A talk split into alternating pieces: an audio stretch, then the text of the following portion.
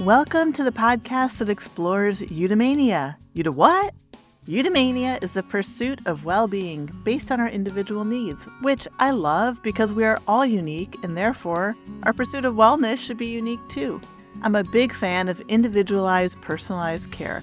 There's no one size fits all. I'm your host, Emily Geizer. I'm a nature loving, spiritually curious health and life coach who rarely runs out of questions so I decided to host an interview style podcast so that I can ask all the questions that I want. Each week, we'll dive into topics of personal development, nutrition, spirituality, mental health, and well being with guests who generously share their tools and expertise. If you enjoy what you hear, please be sure to follow on Apple or subscribe on Spotify. It helps the podcast, and you'll be alerted each week when a new episode drops. Let's dive in. Today, we have Lori Voss Furukawa with us. She has a unique approach to empowering women, coming from 20 years of living, studying, and working in North America, Asia, and Europe. Clearly, she's internationally inspired and she is passionate about giving women a seat at the table. Lori's expertise includes energetic eating, which stems from the wisdom of traditional Chinese medicine, empowerment coaching, hatha yoga, Reiki, and mindfulness. Her approach to wellness is in tune with nature, the energetics of food, your body, and the universe. I think we're going to have so much to connect on and discuss here, Lori. I'm looking forward to it. Mm, me too. Thank you. I know that you know that food is medicine and it's just one of your tools for healing. So I, I definitely want to focus a lot of our conversation there because it's such a great starting point for people. But first, you are the first person who's trained in traditional Chinese medicine who I've had on this podcast. So I would love it if you could just take a few minutes and tell us what is traditional Chinese medicine and maybe how'd you find it? Okay, great. So I guessed I'll start with how I found it. I found it because I was living in China. I actually we moved from Japan to China and in that time I had actually health issues that came and had arose. And when we got in China, I realized that I needed support and the Western medical doctors were not pulling through for me. So I started to looking at alternative medicine options and traditional Chinese medicine was at the forefront for me. So that's how I came across it.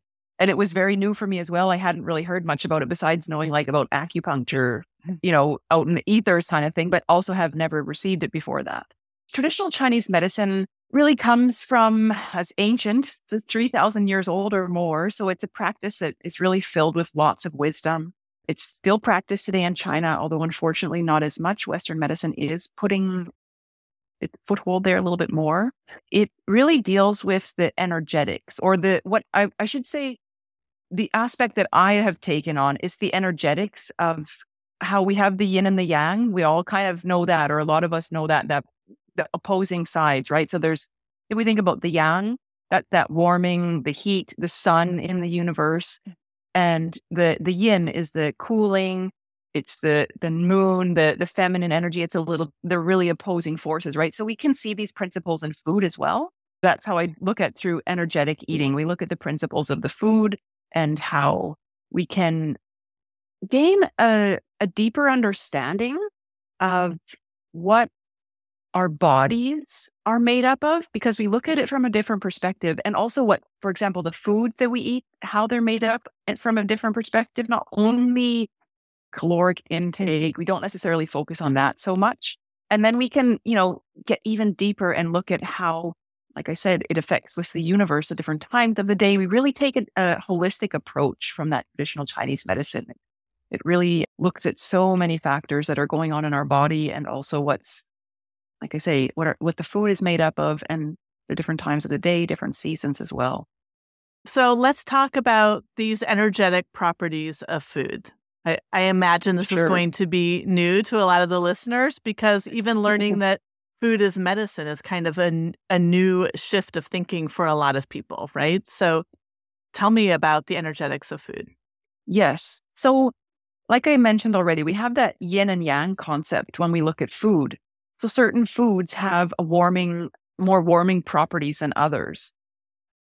A nice kind of analogy or way we can think about it is, for example, root vegetables. Like if you have a daikon, this white radish, Japanese white radish, it grows, you know, it's, it's a straight radish. It's growing deep into the ground. It's very like linear. It's strong. That root really digs deep into the earth. That's a yang vegetable. This is a yang food. It has a powerful energy. It's also full of minerals. So when the food has like a really high mineral content, which from a TCM perspective, we talk about root vegetables, all root vegetables are of a yang component. They have the warming ability for our body. They bring in a stronger life force component. And we can also think, for example, of ginger or turmeric. These are both roots. Now, if you know turmeric, if, you've ever seen it, it's it's quite straight, right? And ginger is a little bit more like knobby and and goes so they're both essentially yang component but turmeric is stronger because it has that more linear mm-hmm. visualization on it right? The the way that the ginger kind of like pokes out here and pokes out there it's a little bit softer for us. It's a little bit easier on our digestion for example but both of them are warming herbs. If we look at something like fruits fruits in general are yin. They're very cooling for our body. They have a very cooling component and they are naturally helping us to cool down. Again, they're full of vitamins and minerals, but not the same concept as a root vegetable. Very different.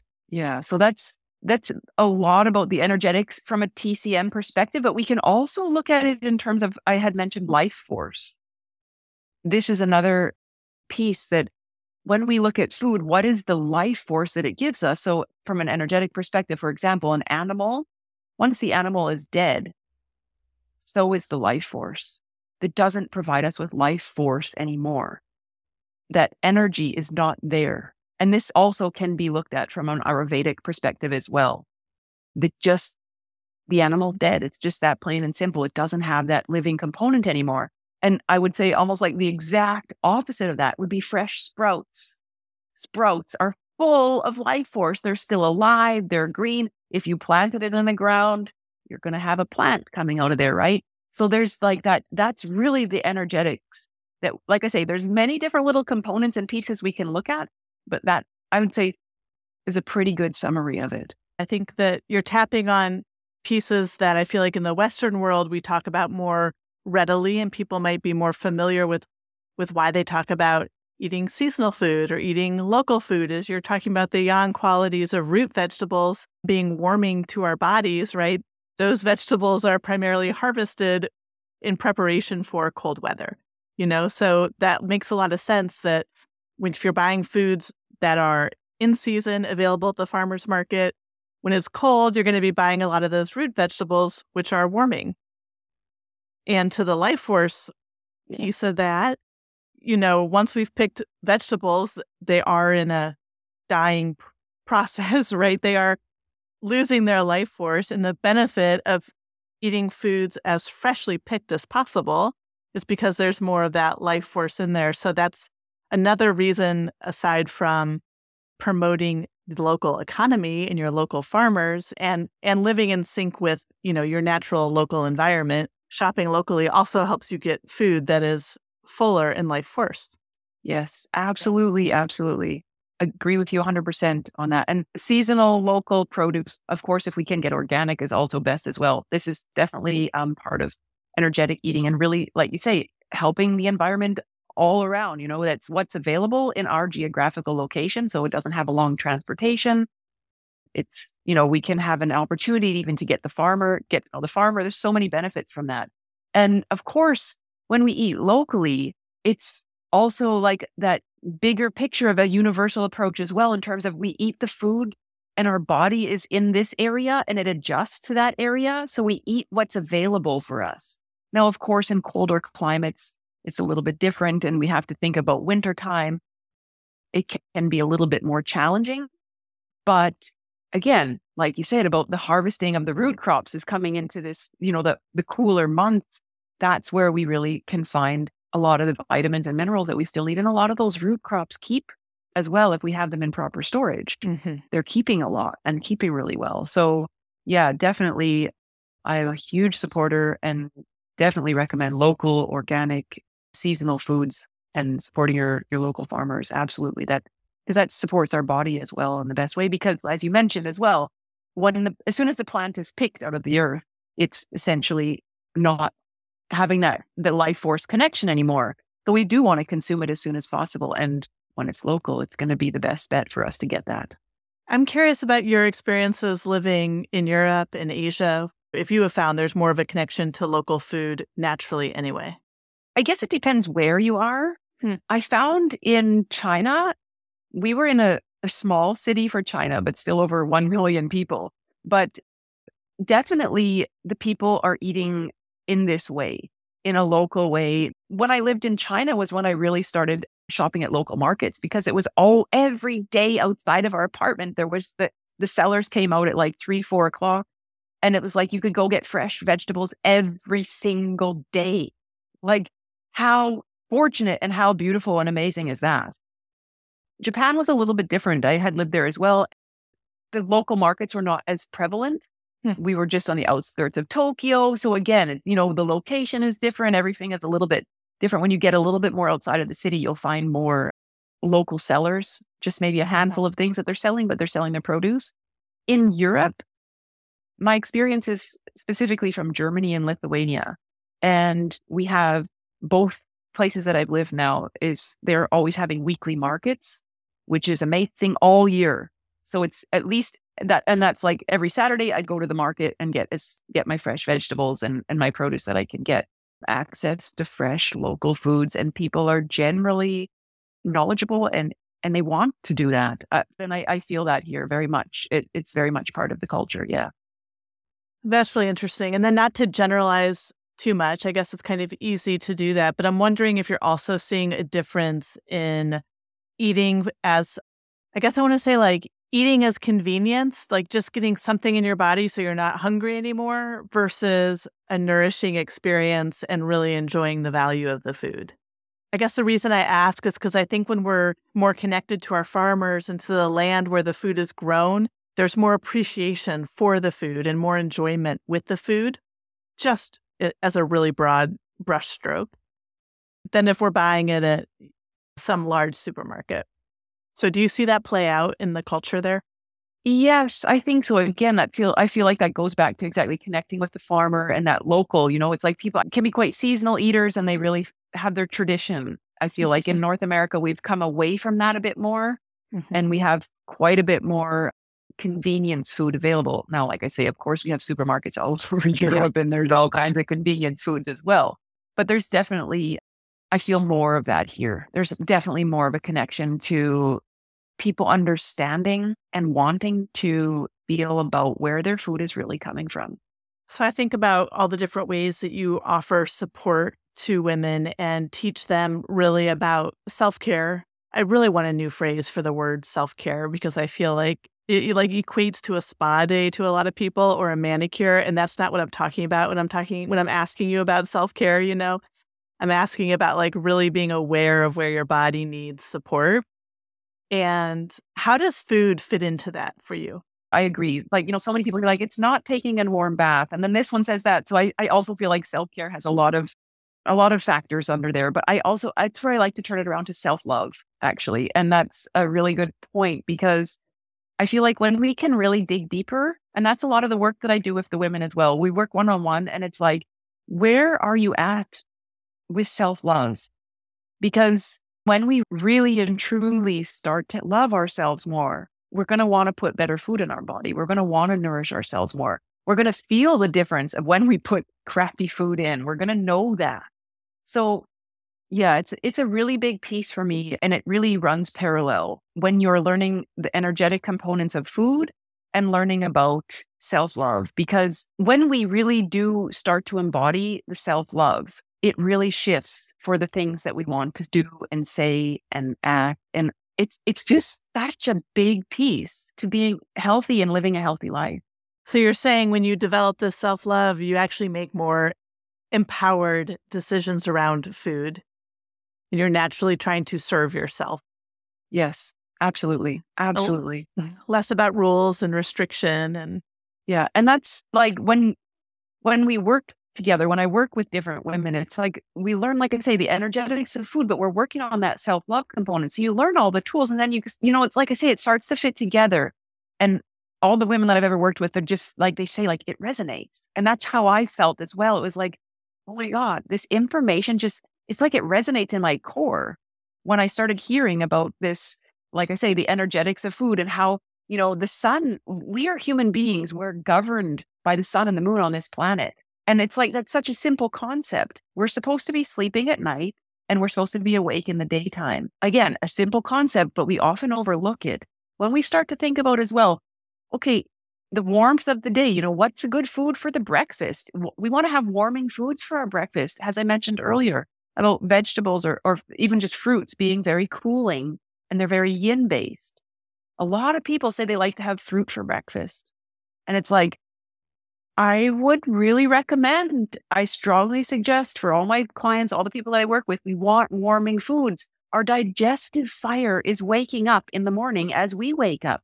We want to help promote that. We want to add nice fuel to that fire so it works for us, so it works for our benefit. When we start to understand these concepts, it's like, oh, well, that, you know, like I say, it makes sense. Of course, I, why would I want to put, put out the fire? right? No, we want to warm it up. We want to start it up, ignite that space.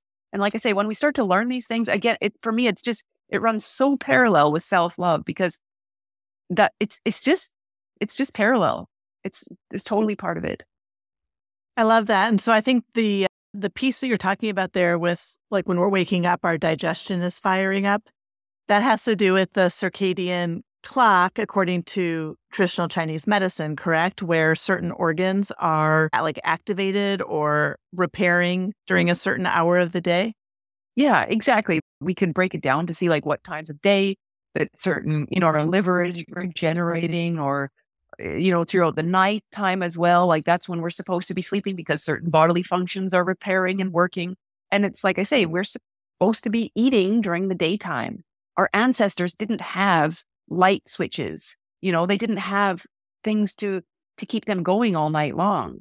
Our bodies are not supposed to be going all night long. Yeah. So when we can tune in as best as possible to the natural circadian rhythm that our body has and the universe, the natural sunlight that's coming up every day, although it does not necessarily shine every day. I feel like Lithuania is very rainy and cloudy, but I know that it's daytime. We know that the sun is there that's natural. Our our digestive fire is called a fire for a reason. It's it's part of it. And that the sun, our bodies are in sync with that. And it's again, I feel like for me it's such it's very simple concepts, but we often I was gonna say overlook, but we don't even learn it. We don't even have this in a lot of Western society anymore. We've we've come so far away from this basic foundation that we are part of this universe so we are true. governed, like I said already, by the sun and the moon. If we can adhere to that as best as possible, our body rhythm is naturally going to find its cycle and we're going to be moving towards a healthier state of living. I love that. So important. I feel like we're at an evolutionary mismatch to the modern lifestyle, right? We are not meant to have, to your point, lights on all the time, eating at all hours of the day, sleeping a little bit here, a little bit there. We've really lost track of it, and science hasn't caught up anywhere near to see, like, what is the effect of this, right? So we're running around feeling so much stress and so much burnout and being diagnosed with every inflammatory disease possible. Yes. And there are these simple things that we can shift to really work with our bodies. Absolutely. And I love that you were you use the word the simple things that we can work with because I really also focus on like taking the complicated out of it. You know, yeah. there's oh the health and the weight loss and the nutrition like marketing out there. Oh my gosh, it's so overwhelming, right? And especially if we do have any health issues or we're health conscious or even if we want to take preventative steps. It's so so overwhelming. There's so many diets. Friends, are you tired of dieting? I know when I used to be in a diet cycle, I was always worried that if I wasn't dieting or restricting something or doing some sort of cleanse, that I'd be gaining weight. This season can be triggering for a lot of people, and weight gain, you know, it's not only common, but it's expected this time of year. The best way to get run down, to gain weight, and to feel like shit is to treat this next season like every single day is a holiday. I want to help you find balance so that you aren't restricting foods and you aren't gaining weight or compromising your health either. The overwhelm, the rules, I am so over it. However, you can enjoy the season, like truly enjoy the season, and take care of yourself. If you'd like my support in developing a routine that you stick to and extra accountability this season, sign up for my Voxer coaching. Voxer coaching is great if you're clear on your next steps and want support and accountability getting there. It's like having me on speed dial all month without having to schedule sessions. Voxer is a free messaging app, and you will see why I love it. The link to sign up is below in the show notes and also on my website, emilygeizer.com do this, do that, eat this, eat that, don't eat that, these superfoods, buy this, buy that. And it's like, actually, we need to go back to the basics. Yes, unfortunately, in today's world, we have done a lot of damage to our soil quality, and the foods don't necessarily have all the minerals and vitamins in that our ancestors would have been consuming. That's very unfortunate. So perhaps taking some supplements or doing some superfood kind of, you know, putting things here and there in is not a bad idea really, I focus on the simple foundational approach of getting diversity, local, seasonal foods, organic, doing this on a regular basis, the whole foods, you know, really doing our best to move away from all these convenience things. Now, I know that's challenging because a lot of people are working too, you know, both mom and dad are working at home, or your partner and you are both working, you have kids, people are busy. I get it. But at the same time, we must just start making changes or our health is absolutely suffering. And we see this already with all the disease that is riddled with so many people today. It's and yeah, it's it's manageable. That's the best part. And it's simple. It doesn't have to be super complex. We can take on these things, be doing them on a regular basis and be benefiting our health. I definitely want to ask you about your morning routine. And now I'm extra curious what your breakfasts look like. But before we go that direction, is there anything else that I haven't asked you that you feel like it's important for people to know about, including your energetic eating foundational program? Please tell us a little bit about that. Okay. Yeah. So the foundational program that I'm offering, it's going to be, yeah, energetic eating is the focus. But like I mentioned earlier, I always run like parallel. We work on our self love, the concept and the acceptance we have for ourselves program is three months long. It'll be starting in January. So good time for New Year. New Year. I don't really like term resolution. New Year resolutions. They seem to always, you know, we set these silly things or we set these big goals, I should say, and they often fall to the wayside quite quickly. So, but the new year is energetically, which I really like to work with energy.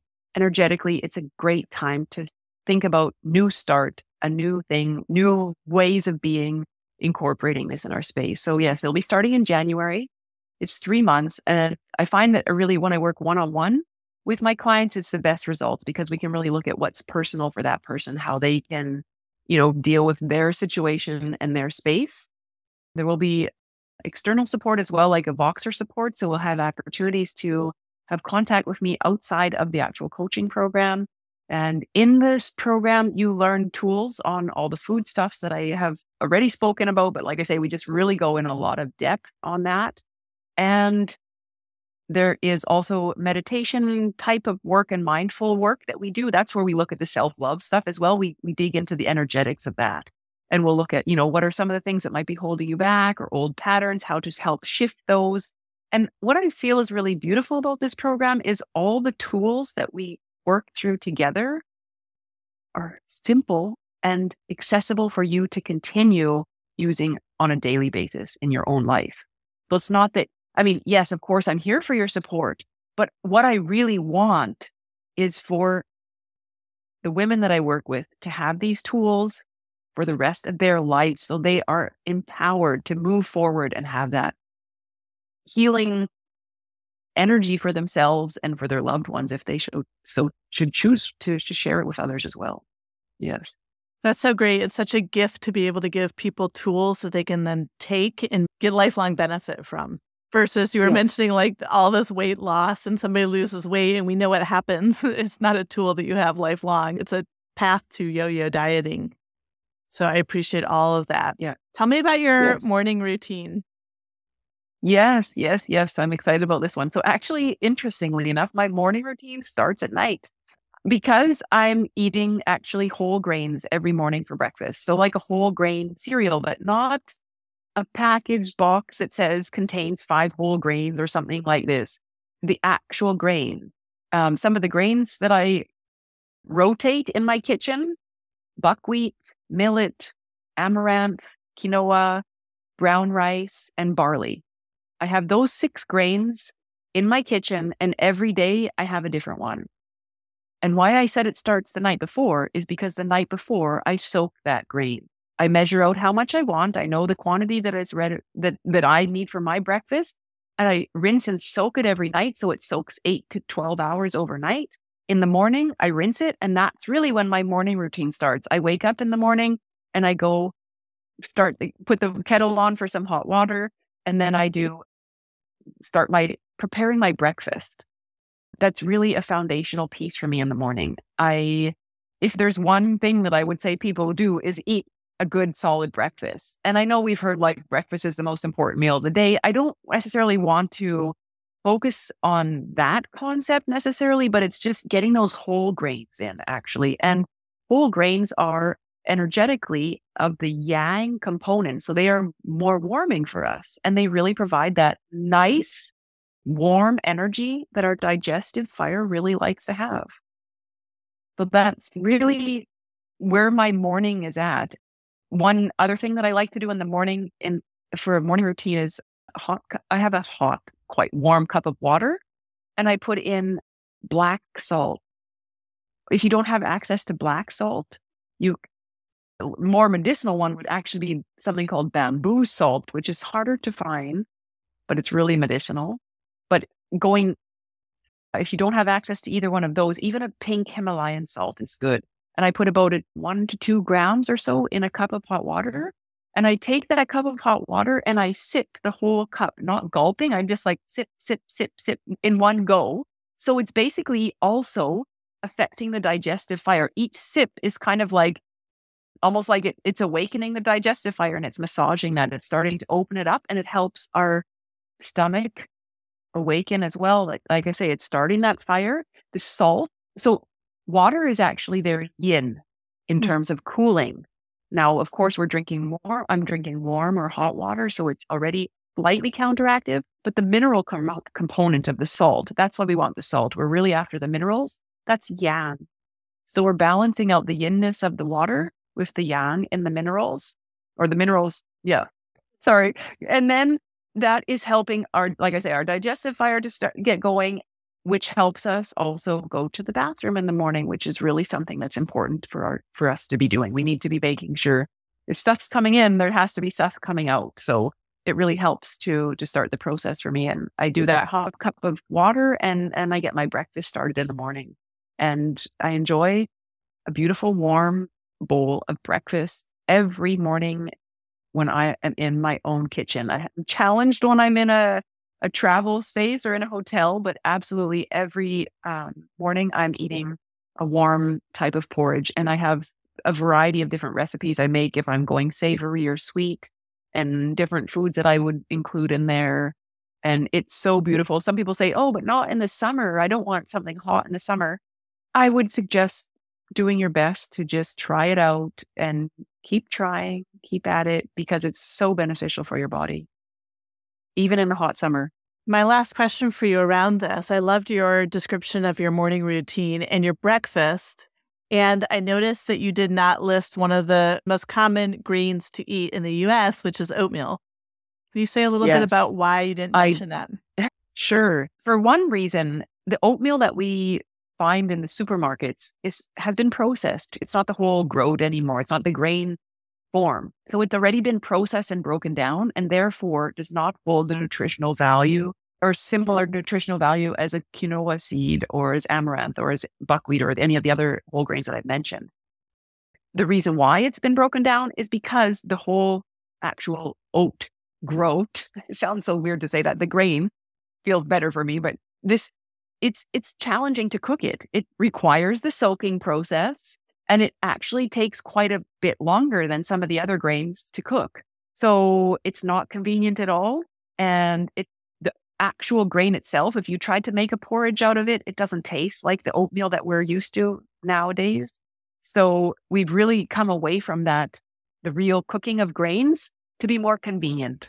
So we think we're still getting a whole grain, but it's not. I'm sorry. Sorry, sorry. Especially if you're getting like the quick instant ones, you're absolutely moving farthest away from anything whole grain. Yeah. And unfortunately, today, oats also has uh, very close contact to wheat. And I really don't, I'm not gluten free. I don't necessarily promote gluten free. I'm not celiac either. But I really strongly suggest to move away from wheat products as much as possible because unfortunately, we've just damaged that crop so much um, with conventional farming. And oats is very close and often processed in same factories that wheat is. So it has often contamination in it. It's hard to find really organic oats. And again, it's not the whole grain. I really, really promote the whole grain. Here in the US, there's only a couple of brands that do this, but you can get or- organic oats. But then if you want to make sure they're glyphosate free, which is one of the big problems that you're referring to, you can get organic oats that have also been tested for glyphosate because the cross contamination, even though the oats are grown organically and glyphosate isn't necessarily applied to these specific oats, the cross contamination that you're talking about is such a huge issue with with wheat and oats. So I'm really glad you brought that up. That's a whole other podcast episode. It sounds like we have a lot more to talk about. I feel like I could talk with you for a long time. Thank you for coming here and sharing your thoughts on all of this. I really appreciated the conversation. Thank you so much for having me. I'm glad you stuck around for the end of another episode.